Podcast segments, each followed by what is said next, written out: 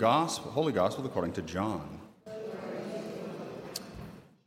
Peter turned and saw the disciple following, whom Jesus loved, the one who had also reclined upon his chest during the supper, and had said, Master, who is the one who will betray you? When Peter saw him, he said to Jesus, Lord, what about him? And Jesus said to him, What if I want him to remain until I come? What concern is it of yours? You follow me. So the word spread among the brothers that the disciple would not die. But Jesus had not told him that he would not die. Just what if I want him to remain until I come? What concern is it of yours? It is this disciple who testifies to these things and has written them, and we know that his testimony is true. There are also many other things that Jesus did, but if these were to be described individually, I do not think the whole world would contain the books that would be written. The Gospel of the Lord. So I said we are celebrating today the first Saturday of the month of June. So for a, retreat dedicated to Our Lady, particularly talking about the Immaculate Heart of Mary, very appropriate that we maybe take a little time to look at this devotion. I'm sure most of us here are familiar with it, although most Catholics today, as I sort of alluded to yesterday, simply are not. The practice that really predates the 20th century, but came to sort of a greater popularity in the 20th century as a result of messages that Mary gave to Sister Lucia, who was the main visionary at Fatima. Now, these messages about the five first Saturdays were not contained in the 1917 messages. Therefore, as far, as far as I understand it, uh, these were not necessarily part of the approval of the Fatima visions.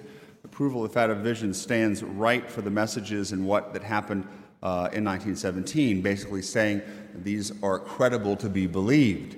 This comes after. A lot of people don't know that. When she was a nun, she had a series of visions and messages. And this one comes from about the year 1925, if I believe. She was still a very young girl.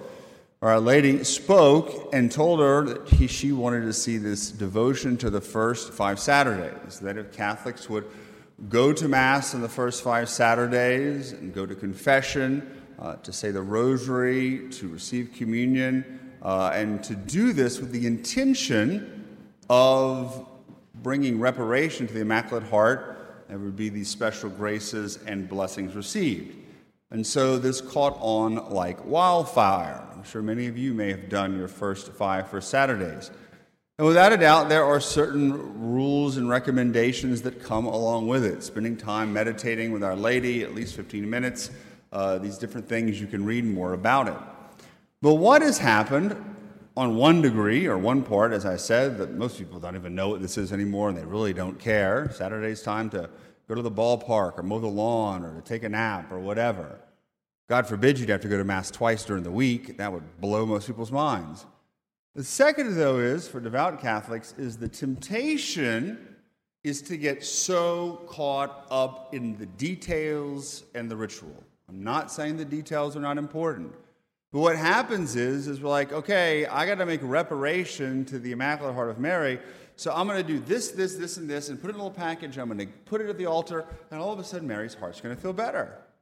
If we're going to take our, our little boxes, we're going to check them off. I did this, I did this, I did this. Oh, I'm a good Catholic. I got to get out of purgatory early. That's the attitude a lot of people take. And that simply isn't what this devotion or any Marian devotion should be about. It goes back to what we talked about earlier, and we're going to talk about later today. Mary is a human being. She has a heart, a human heart.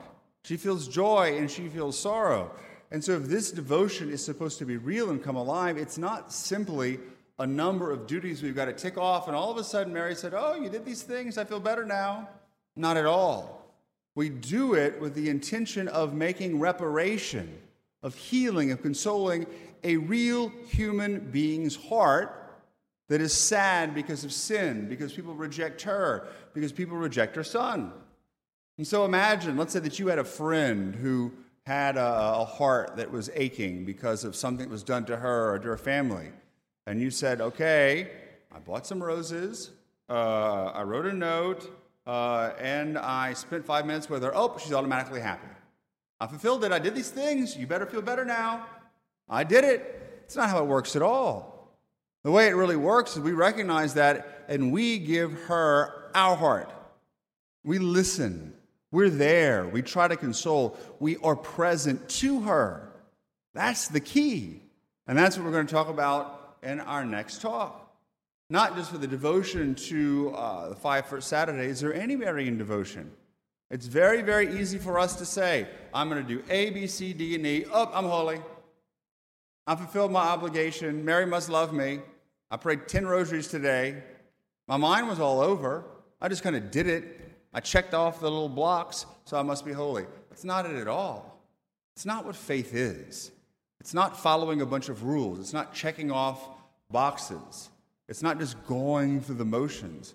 The heart has to be invested in it. And so, if we're going to have a true devotion to the five first Saturdays, we're going to say, Mary, we're going to come and spend time with you. We're doing these things so we can make your heart feel better because our heart hurts if your heart hurts. That's how you make reparation. It's about establishing a relationship. Simply going through the motions is not a relationship. Again, Mary is a human being.